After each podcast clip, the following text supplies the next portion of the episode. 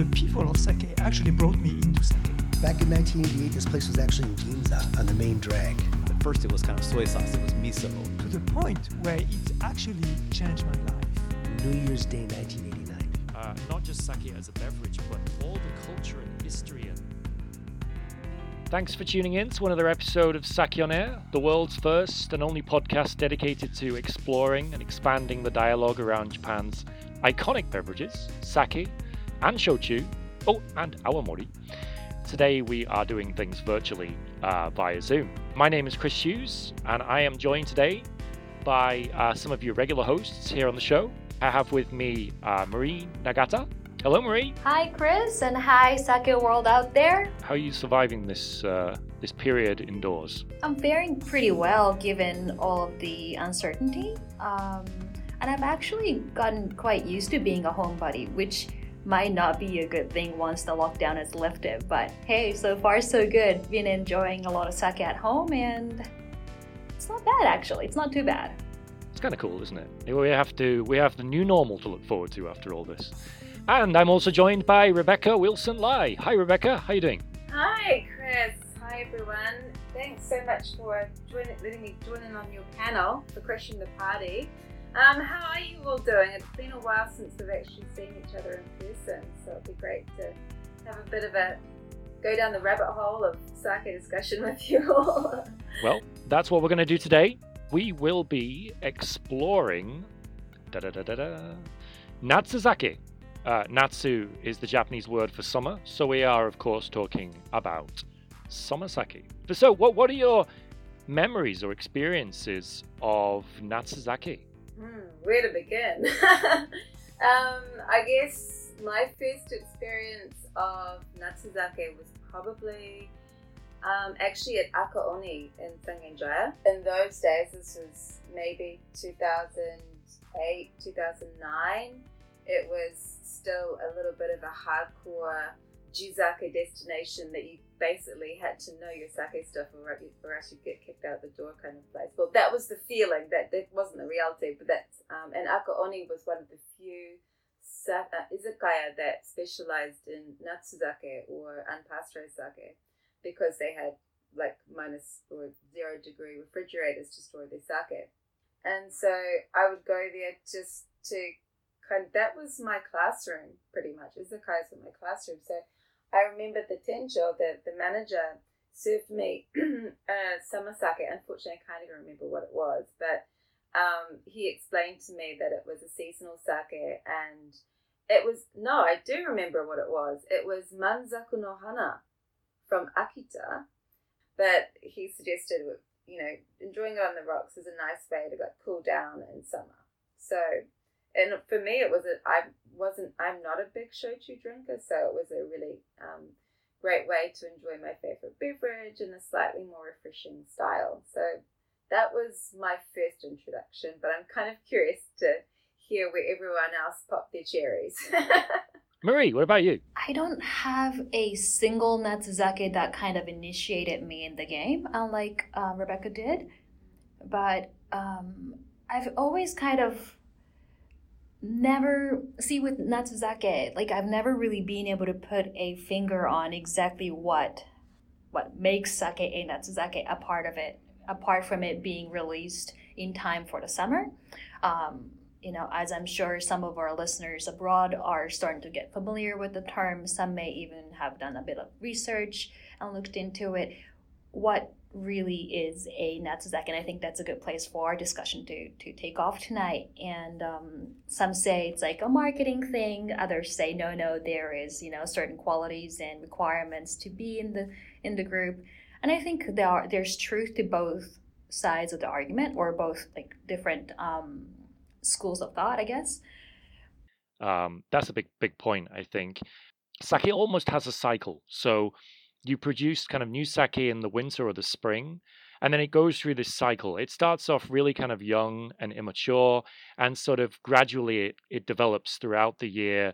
Uh, some sake goes into storage, and they sort of, well, not age it. They're not really trying to age it, but kind of, you know, they might sort of mature it between uh, the spring and the autumn, for example. I mean, the autumn is considered to be the season where sake comes full cycle. And the one season that's always been missing from this cycle, really, is the summer. Because essentially, the thing that makes sake seasonal is the production process, right? Um, essentially, it's how the production changes throughout the year, um, whether that's how they store the sake or, you know, pasteurized versus not pasteurizing. And like I said, if we look at that cycle, the summer is definitely missing. And so I suppose we have to look a little bit at the history of Natsuzake. Yeah, sorry, because we're saying this, but traditionally sake was brewed throughout the year. And for example, when I was at Yucho Shuzo, um, Yamamoto-san kind of blew my mind because I was he was explaining kanzake. And so I said, well, why do they why do they bother calling, so kan is like winter, so winter sake, or win, winter production, right? Winter production. So kanzake. I said, what was the point of calling it kanzake when obviously most sake was produced in the coldest month of the year? And he explained, well, no, it was it was year-round production. In fact, kanzake was unusual because most of the sake happened from May until I think September. That was the main time. I was like, what? That's summer. What are you talking about? So, um, but that was that was kind of logical because, you know, early harvesting table rice would be used immediately for making sake.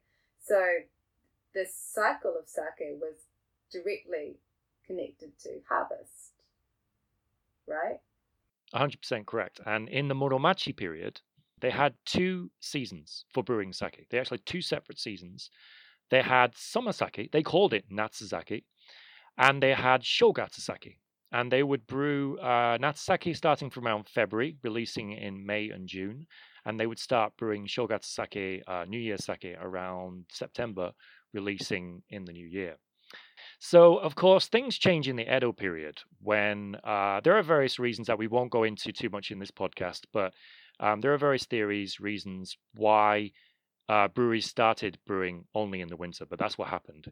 And ever since the Edo period, basically that's what breweries have been doing. So the summer season is their downtime, right? That's when the brewery uh, brewers who've spent all winter brewing together in the brewery, cooped up in the brewery, get to go back to their families and spend some time with their families. Traditionally, I should say, because perhaps that's not the case so much now. Um, so that's one main reason, I think, why Natsuzake disappeared. And another good reason, I mean, I think, is storage, right? Uh, people didn't have refrigerators. More importantly, the breweries, until very recently, didn't have refrigerated storage, right? Um, I can personally attest about um, limited refrigeration. This has actually been an issue for me as of late because with the whole COVID situation here as well in Tokyo, uh, we have been instructed to limit our numbers of times we go out for grocery shopping, for example. So um, naturally, you know, we make fewer trips to the store and we just kind of load up on our basic essentials and, and whatnot. And that has taken up a lot of space in my fridge that would have otherwise been allocated for my dear and beloved sake. So that's because I can't, well, I personally don't want to let my sake just sit out in room temperature. So what I've opted to do since about two months ago is to buy more shochu because shochu can sit in room temperature, no problem. Um, so a little bit of, uh, I guess, a little confession to make for um, beloved sake drinkers out there. If you want to keep the namazaki in the same state that you bought it, you really have to have it around minus five degrees. Otherwise, it starts to develop something called namahine, uh, which is, you know, I personally don't mind it, but it, it's like, you know, it's not what the brewer intended when they sold you that namazaki. Exactly. And that's that's the really good point, Chris, because a lot of people love the idea of namazaki, which is unpasteurized sake, um, because it's often misinterpreted um, as fresh sake. But if you smell woofy noses on some of those fresh sake that are going in like fifteen degree, fifteen degree like dry containers around the world, by the time you get them, the artistry and the craftsmanship and the expression that the brewer intended has completely gone, and all you've got is like this cinder block like aroma, um, which is which it is, you know, I I am known to enjoy some namahine sake, mainly from Kagawa, mainly from um, Yorokobi Gaijin. But, but you know, that's that's the style that that particular brewer goes for. They go for that really rustic, um, you know, country bumpkin kind of aroma. So, like, they're all valid reasons why, you know, storage, um, a different kind of uh, production Uh, routine, all those are very good reasons why Natsuzaki kind of disappeared from the lineup. Um, and so I, I did a kind of an interview with the sake brewer for this um, episode uh, with Taka from Yamaguchi Prefecture. They make a wonderful sake with quite medium hard water. I asked Taka, uh, Nagayama Takahiro, why he thought maybe Natsuzaki disappeared from the lineup. And he said, well, my previous generation, the system, the toji system that was in place, because they used to have, you know, they used to have a toji. It was, there wasn't really any freedom there to challenge new styles of sake or to experiment or to produce anything, you know, different for a particular season. They just produced the same thing throughout the year. And it was all about stability and quality and consistency.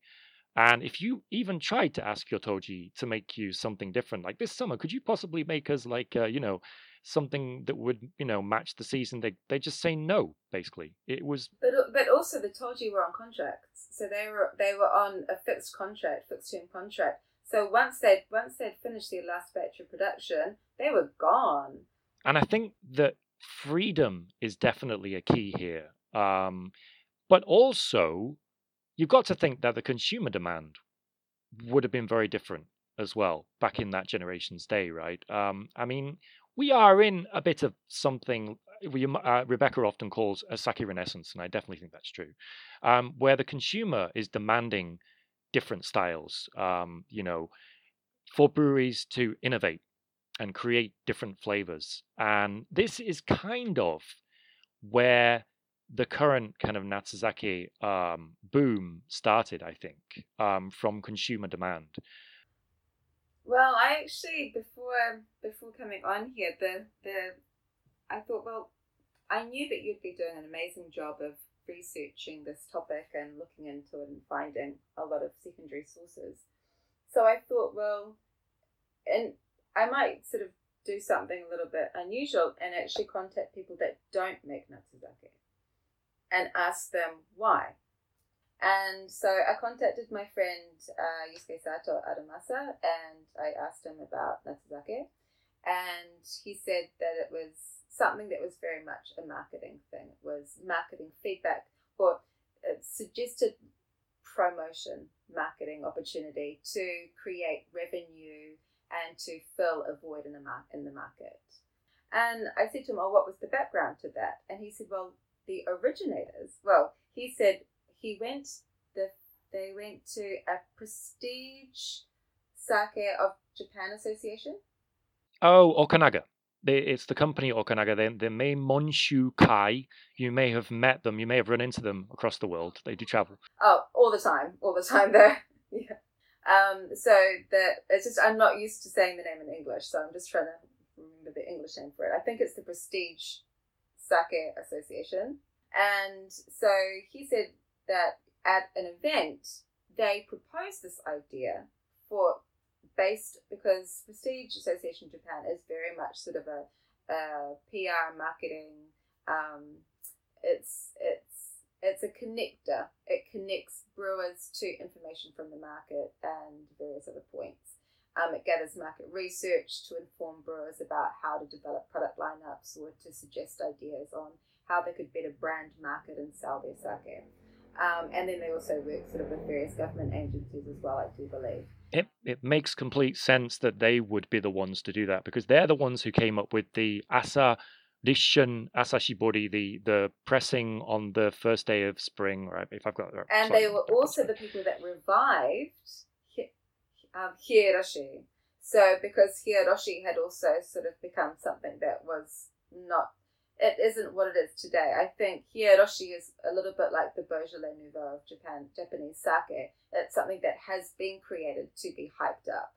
And that was the Prestige um, Sake Association creating that real big media push on Hideyoshi. And so everyone's like, oh my God, the Hideyoshi's coming! So this was this is directly from a brewer who no longer makes Natsuzake, and so it's interesting to get another perspective from someone who's not in, um, who isn't currently making Natsuzake. And I, I did say, why did you decide not to continue making Natsuzake as a brewery? And he said, well, mainly it was it was just marketing, and he was trying to do something to move the, the, you know, the brewery in a different direction, and that then the people who had, were developing Natsuzake started to release it in May, like when it's still spring. And so it's sort of that kind of thing was defeating the purpose, and oh, now this isn't just marketing, now this is a kind of, for him, it felt like it was a bit gimmicky. So that's just some feedback from the other side of the fence. Thank you so much for asking a, a sake brewer, in particular Aramasa. That's fantastic. So I asked Taka, um, what, you know, and I thought maybe he wouldn't know, or he wouldn't be willing to tell me, or I wouldn't get anything from this interview whatsoever. And I was quite surprised. Um, so he, one of his kind of big, one of the big sake stores that he um, deals with a lot is uh, Aji no Machidaya in Nakano in Tokyo. Now, I don't know this store very well, um, I have to be honest. So anyway, the story is that back in two thousand six, shochu Uh, was experiencing something of a boom. This was short-lived, but it was quite a big thing here in Japan. And in the summer, everyone was drinking shochu, not sake, and they were drinking shochu on the rocks. And this store basically approached the fifty brewers, the, the fifty kind of main brewers that they deal with, and said, look, guys, if you don't do something, sake is, the sales of sake are going to plummet in this, you know, in the summer, and perhaps afterwards as well. So, and got them together and kind of did this kind of Natsuzake promotion, or I don't know if they called it Natsuzake to begin with. I did call up the store. They were very reluctant to uh, agree to the, uh, to admit this claim. Uh, they don't really feel that they were the first ones to come up with Natsuzake, and they don't think it's a claim they should be making. What we call today as Natsuzake probably took shape and came about um, in several different places by several different producers and or industry entities about the same time, which sort of evolved over the next um, the, over the course of the several um, next several years to what we call today as Natsuzake. You know, I agree with you in a sense that probably the label Natsuzake didn't really probably didn't come about at first. Maybe not after um, not after Muromachi period and their act their their production of Natsuzake. Um, but in any case, I do think it's it's kind of given birth or given momentum to a whole new movement and attitude and a landscape for different brewers to try new new styles. Oh, absolutely. The question is, what is Natsuzake about? And so the the kind of demand from the consumer was, um, first of all, you know, in the summer here in Japan, I think we've already kind of alluded to the fact that it's a very uncomfortable season. Uh, and you do tend to lose your appetite for food, in particular, in this season. People eat less. So the demand was basically for something that is lighter, more refreshing, and something that you can enjoy without food. That that was the key um, requirement. And as you said, Marie, I think like the, the the coolest thing about Natsuzake is because there is no definition uh, that everyone's agreed on, the brewers are free to interpret this however they like. So they have so much freedom to just go crazy and make all these these different styles. So without further ado, what constitutes Natsuzake? What type of styles are there out there? Well, I... Can I just, before we do this, just go back, because in regards to the Aji no Machidaya um, thing, I just have a comment from the brewer, was that um, he said that there wasn't a set rule about, in terms of the uh, Prestige um, Japan Association um, conference, there wasn't a, a set rule, but there was a set time of year that you were supposed to, to brew. Um, and... I need to get more details from him because I don't, I didn't want to keep him too long with massive questions about something he doesn't make anymore. But um, he did say that Machidaya was not first. He he said that it was the Prestige Association of Japan, and then sake shops got onto it. Now, I think that we can all agree that in Japan, and well, with sake, because it is such a small market and it struggles every year, you know, to um, lift its head above the above the pre- um, pre- precipice, um, that when someone produces, a brewer or a brewery produces something, a certain style of sake or a new bent on something, and it's successful, next year everyone's got one too. Like, so Sanken in two thousand eight launched their Aramasa sweet sour wine-like style. Ten, you know, two years later, everyone else was starting to make that kind of sake. Um, you know, brewers like Adamasa doing this new style of kimoto, which was a little bit more dry and crisp. And now almost every brewery has now got a, a kimoto style. So I think that possibly what happened is that a very Japanese uh, uh, sake world phenomenon of someone puts their head above the, you know, a, sort of um, puts their head, head up and makes a bit of a challenge, gets a little bit of buzz from it, and everyone else goes, yeah, that's a great idea, and everyone jumps in and does it together. But ultimately, it's for the common good because we're all getting to reach. Yeah, exactly. And uh, it's important because the summer season is the lowest sales season for sake. So it's a great kind of explanation about how the world, the sake world works here in Japan. And I completely agree with you because you're seeing this now, actually, um, with all these brewers that have started to YouTube. And it only took one of them, and now they're all doing it. I'm seeing a new YouTube brewer, which is great. You know, it's great because one thing that the brew- sake brewery, brewing industry lacks heavily is marketing. Uh, they spend all their work on the production and not very much work on marketing. And I think Natsuzake provides this marketing hook that they lack in the summer because their sales really drop in the summer. Um, you know, it's the worst season for brewers to try and sell sake. And it, it feels a bit obvious to me. It's like, why did it take this long? But at the same time, there you go. Um, I do want to throw in, because I forgot to mention earlier, that Taka did say the previous generation were making uh, something called namachozo, which is one of the types of uh, natsuzake that exists today, um, where it's essentially unpasteurized sake from the spring that you age in its unpasteurized state until the summer. However, he made this very clear. His previous generation were not calling this Natsuzake. Um, so that's that's a recent development. And it is, I always regard the true Natsuzake as being this this Nama Chozo, just within the cycle, just within the seasonal cycle. Because um, it's kind of like the thing that connects between, you know, the spring and the autumn. Um, but there are now so many different styles out there you can enjoy that are all labeled as Natsuzake.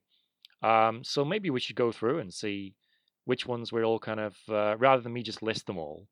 Um, if we miss any off my list, I can always fill them in later on. So, Marie, Marie, what what, what do you regard as Natsuzake? What do, what's your kind of, you know, what's your go-to for Natsuzake? What styles have you come across? Um, I think there's generally two types of Natsuzake. Like one um, is, like you mentioned earlier, like light, um, easy to drink, perhaps low low proof, um, low proof sake, um, and then perhaps even sparkling as well, or like a little bit of fizzy. Um, we all like a little bit of something refreshing in the summer times, especially here in the Japanese climate. And I think on the opposite end of things is something that, um, like Rebecca alluded to earlier, um, something that's super kind of bold and strong, and that that can withstand the addition of ice, um, or just being chilled really, really extreme. Um, I, I think Natsuzake is a great season for like a getting into sake because there's a lot of styles that come out that are quite easy drinking, quite approachable. Um, I think sparkling sake is a massive one uh, in the summer because, yeah, it's an obvious one in the wine world. I mean, what do you drink in the summer? You drink sparkling wine, right? Most of the time. Um, it's a very outdoorsy drink. Um, so, for example, Taka uh, makes a sparkling sake based on a, a Petillan uh, wine from like the Alsace region uh, because he visited Alsace and fell in love with that style. And but he was saying actually something I, I found quite interesting. Uh, people probably think of like because I mean sparkling wine is quite easy easy to make to an extent, right?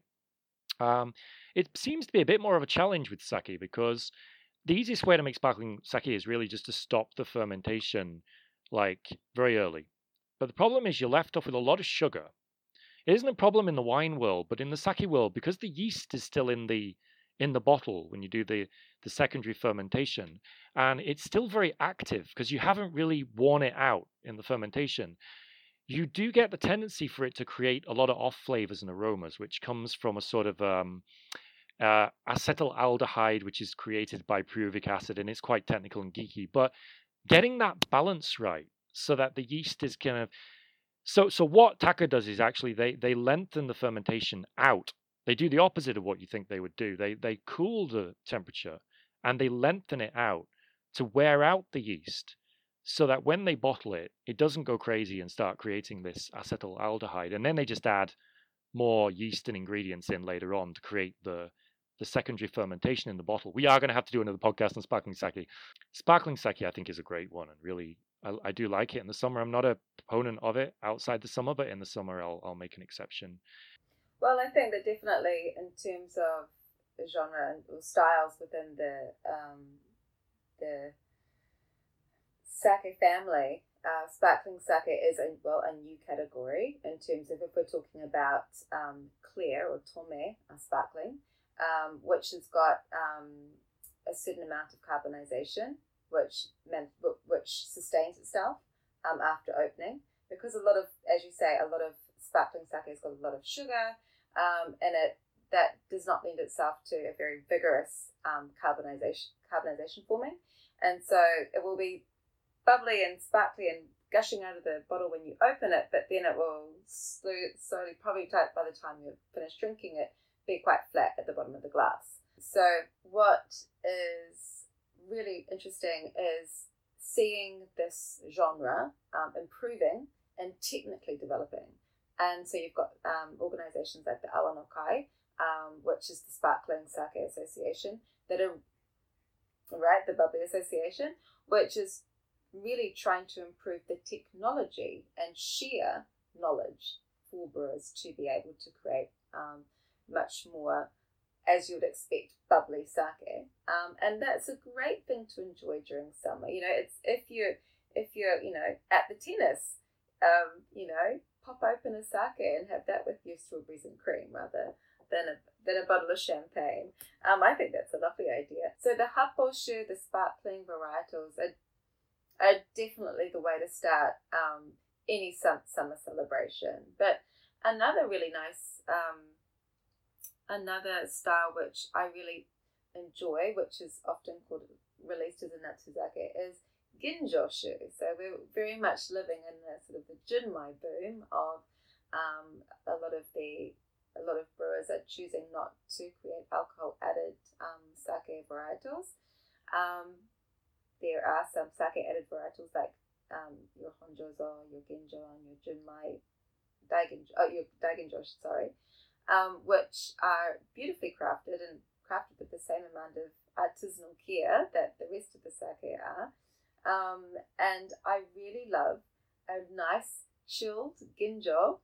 Um, there's one that's made by a brewery in um, Ehime, which is called Ichitsuchi, which is a lovely natsuzake. It's, it's so crystalline and clean, and when you've got natsubate, or that summer lethargy that you have from the intense humidity in Japan, having that sake just, it's almost, it's just like a, a shot of like ice down your back. It's amazing. Yeah. I want a t-shirt with natsubate on it. And then whenever I'm walking around Japan and I'm a bit kind of, you know, if I go into a shop and I'm not paying attention or whatever, you know what's happening here. I'm, I'm natsubate. I get natsubate very easily. But the whole point is that anything can be natsuzake. I mean, like, the, the, the definition is so open. I, I'm pretty sure we're going to see new styles of natsuzake in the future. I am a, really do think that in the next few years, we're going to see a natsu kijoshu, uh, especially given the current circumstances, because it's a great way to use up leftover sake. And, okay, kijoshu doesn't necessarily make you think of the summer. It's quite sticky and sweet. Um, but now there are breweries that are making these styles of kijoshu that have much more acidity.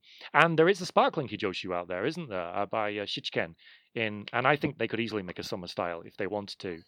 But but if you think about it, people have liqueurs on the rocks in summer, like umeshu, which is very, very sweet, quite sour. They have it on the rocks to make it more pal- palatable and drinkable and refreshing.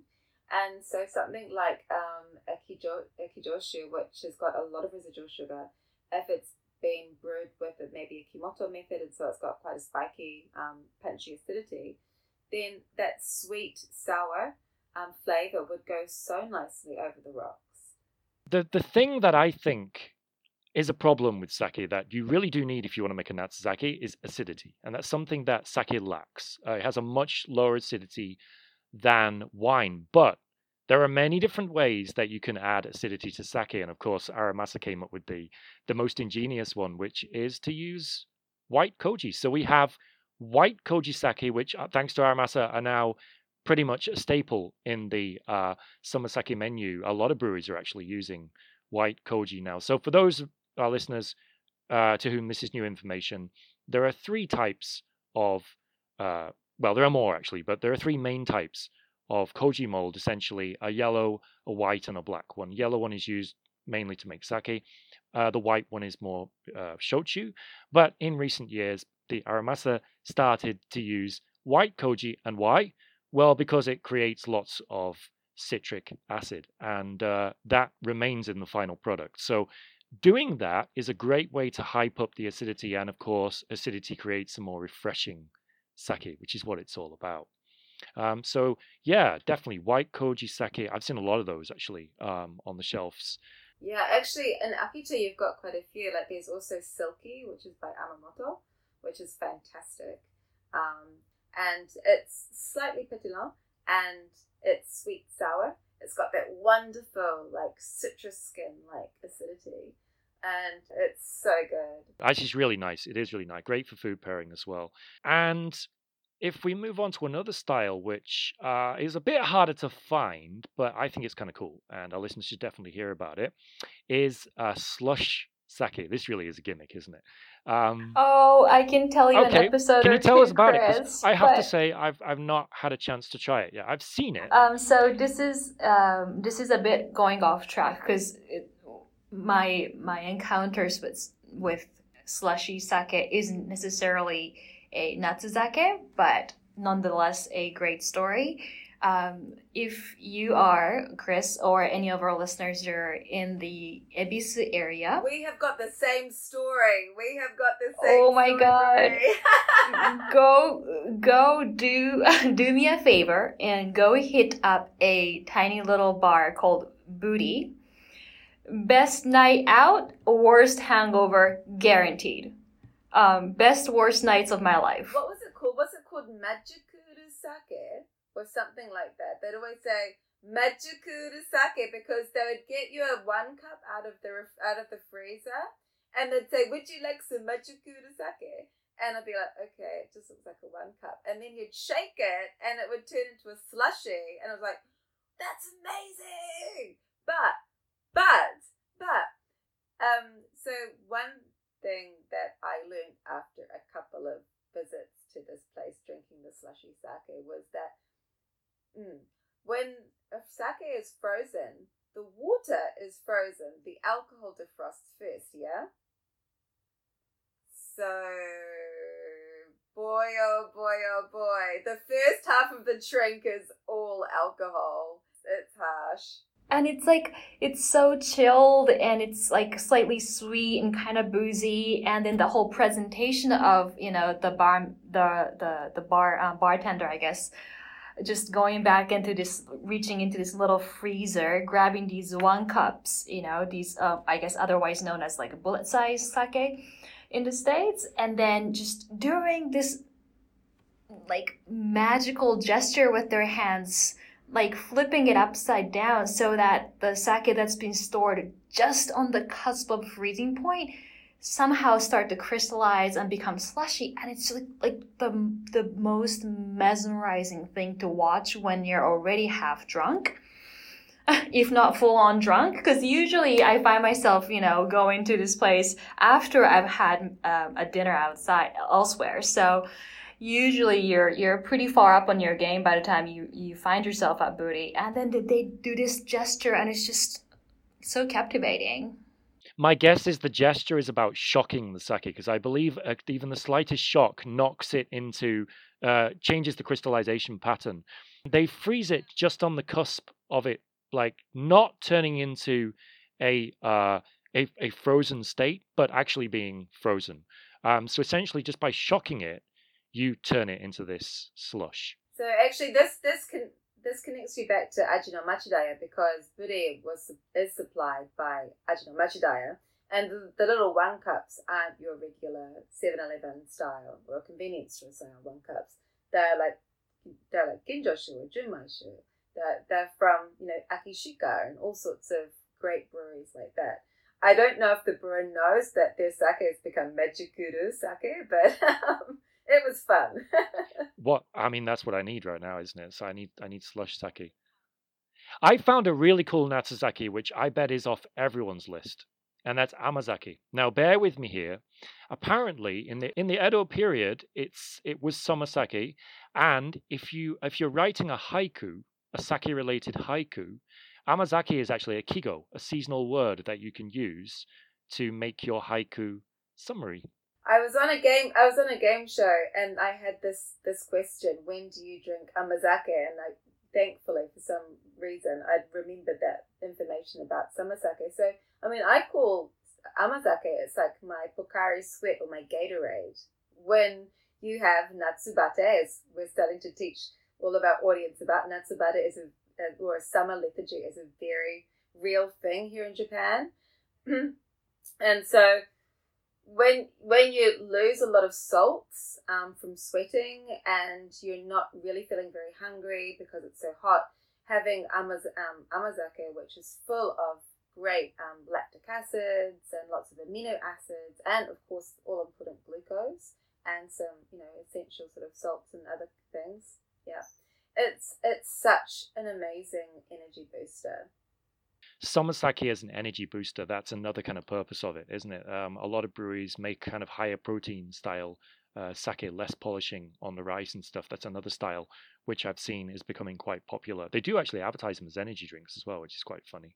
Well, and, and also when I mean when I, when my friends are sick, often I'll know one of my friends in the office is sick because she'll they'll have a little a little like the really small little containers of amazake on their desk. What it means by sick is that they might be a little bit hungover. so.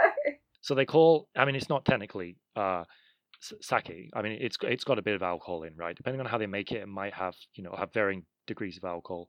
Um, the obvious way to make it is just from koji, of course.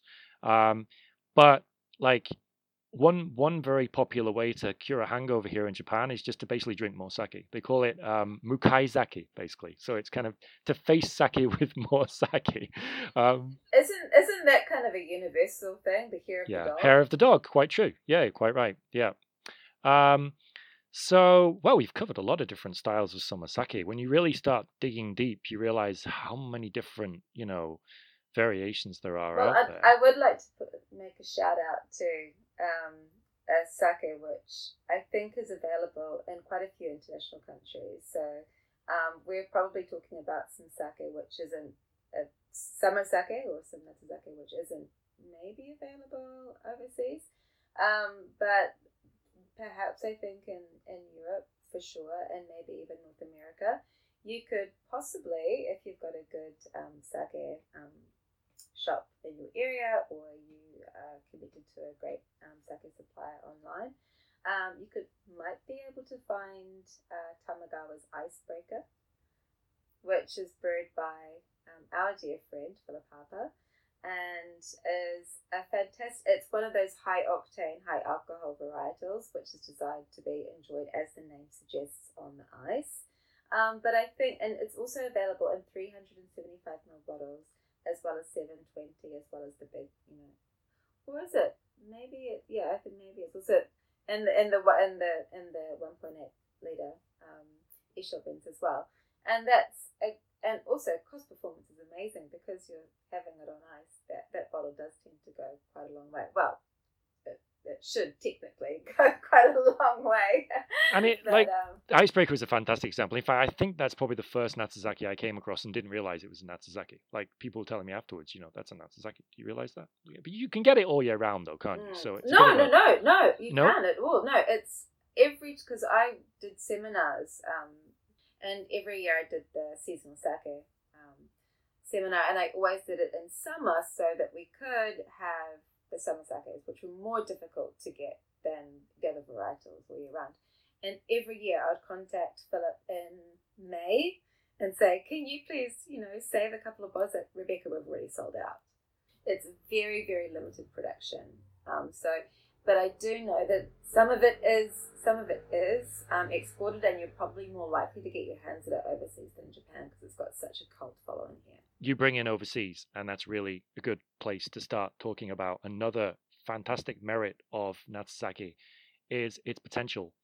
Um, like Taka said to me, said, you know, one of the greatest things about Natsuzaki that I really want to uh, walk more on in the future is it allows us to localize this. This it, he th- he sees it as a great way to promote more sake overseas. Um, however, the big barrier to this strategy is, of course, proper storage. So I was wondering, Rebecca, if you could maybe tell us about this amazing storage idea that your company is currently uh, working on. Well, we've de- well, so I work at a company called Japan Craft Sake Company, and my president is um, former uh, foot, professional football player Hideyoshi Nakata, and he, Nakata-san had long been wondering about how to improve um, storage of sake to ensure that the, ensure that the end consumer um, were able to enjoy sake in the not only its optimal condition, but in this in the, with the expression that the brewer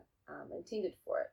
And traveling around the world, and as a sake lover, he was drinking sake in various countries and was appalled by the condition. But you know, because a sake that isn't handled well, unfortunately, is not, um, is, it's hard to forget that. And unfortunately, people won't be thinking, oh, the sake wasn't stored well. They'll be thinking, this brewer doesn't make good sake, right?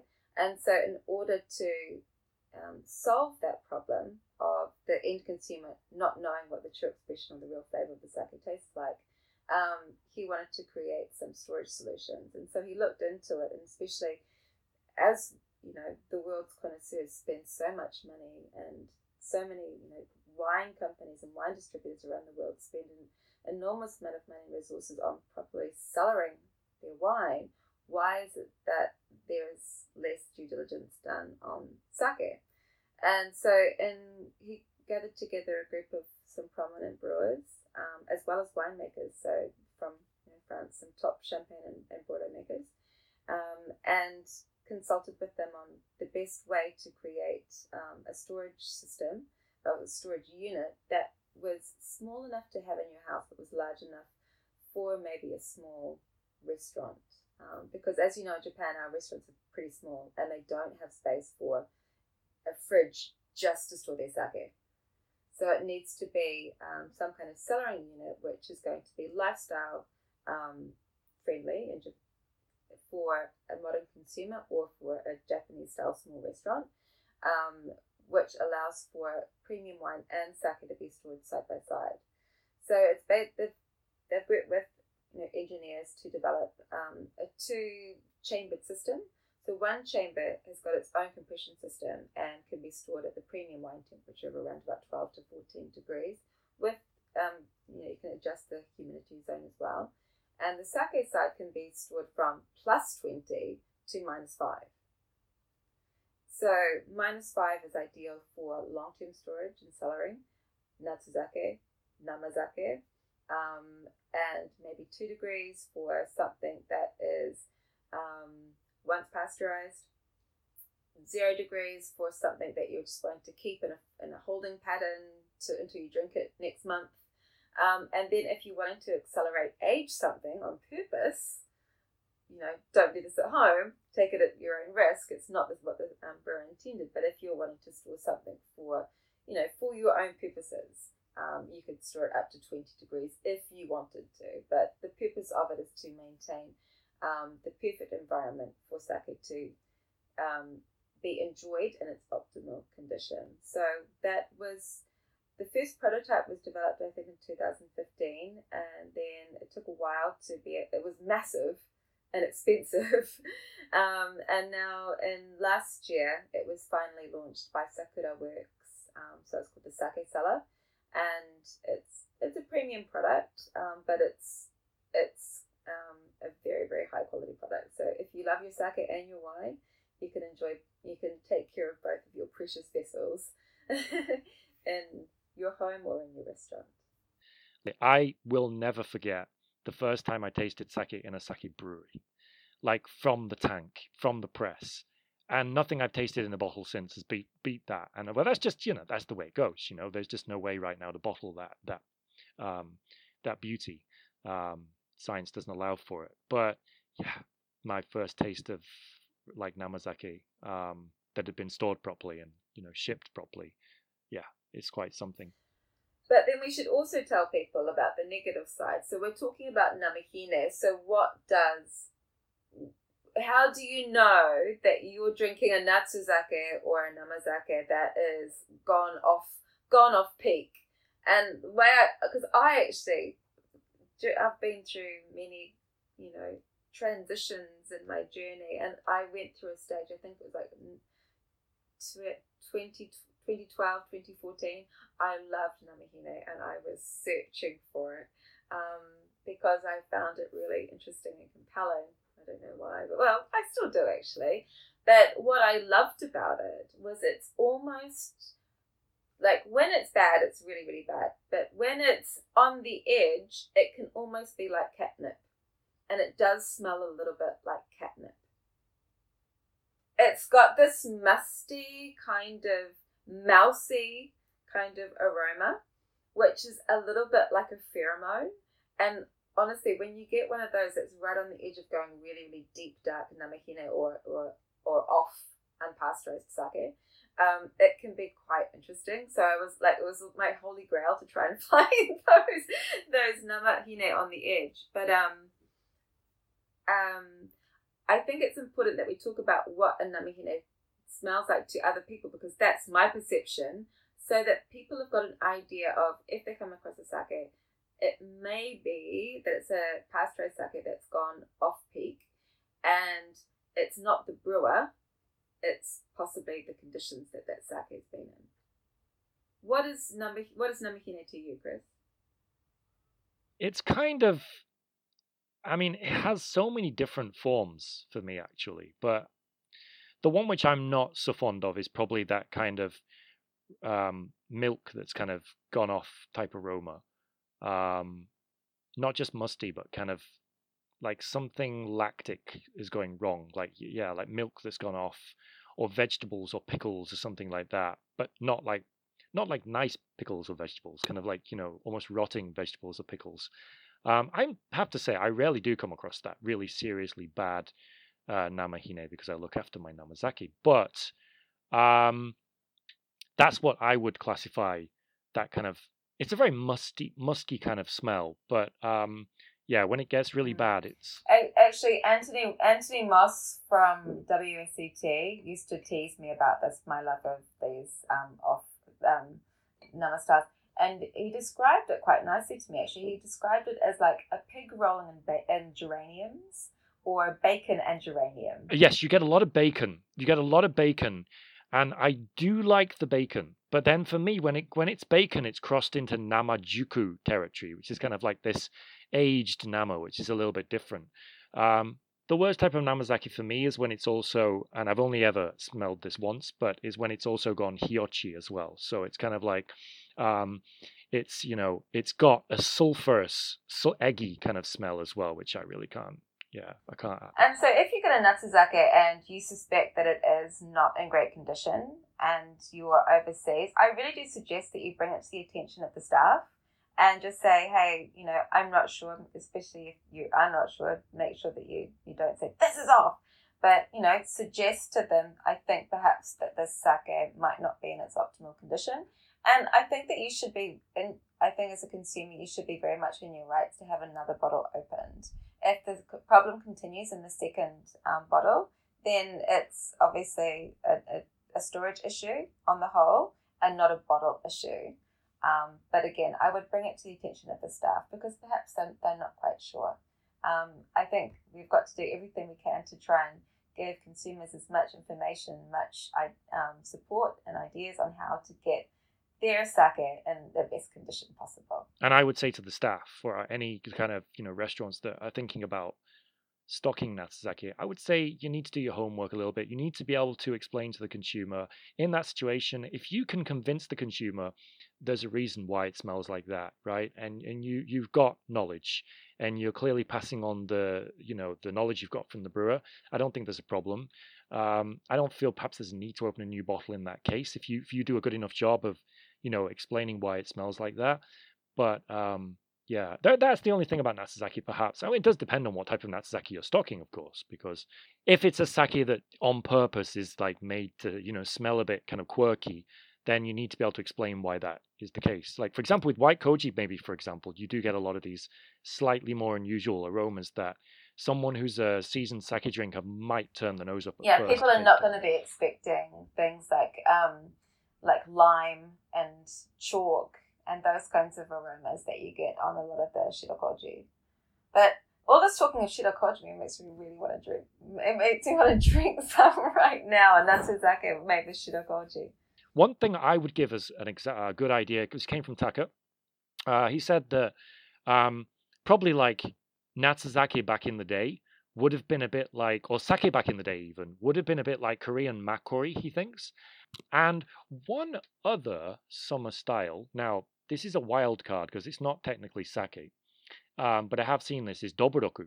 So it's not sake, okay? Let's get that out, out there first. It's not filtered, um, so it's not sake, or it's not pressed, so it can't be called sake or seishu or nihonshu.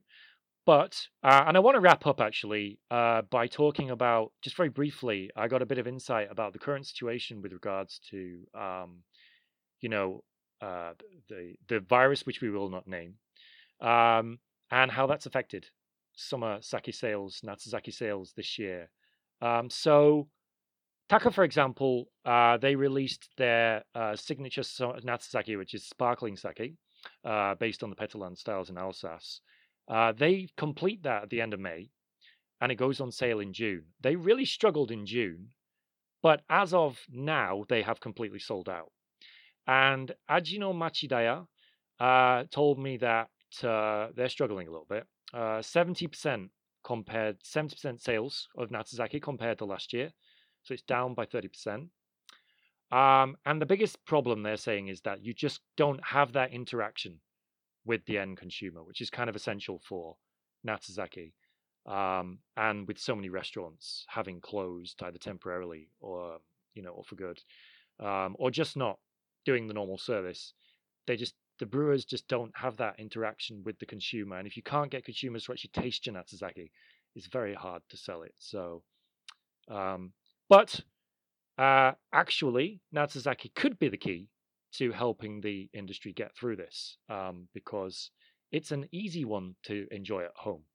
And you can sell it online in seven hundred twenty milliliter sizes. And right now, the thing that breweries are struggling the most to sell is one point eight liter bottles, because those are the ones that they sell to restaurants. And being able to compensate with seven hundred twenty milliliter bottles and other si- smaller sizes is good.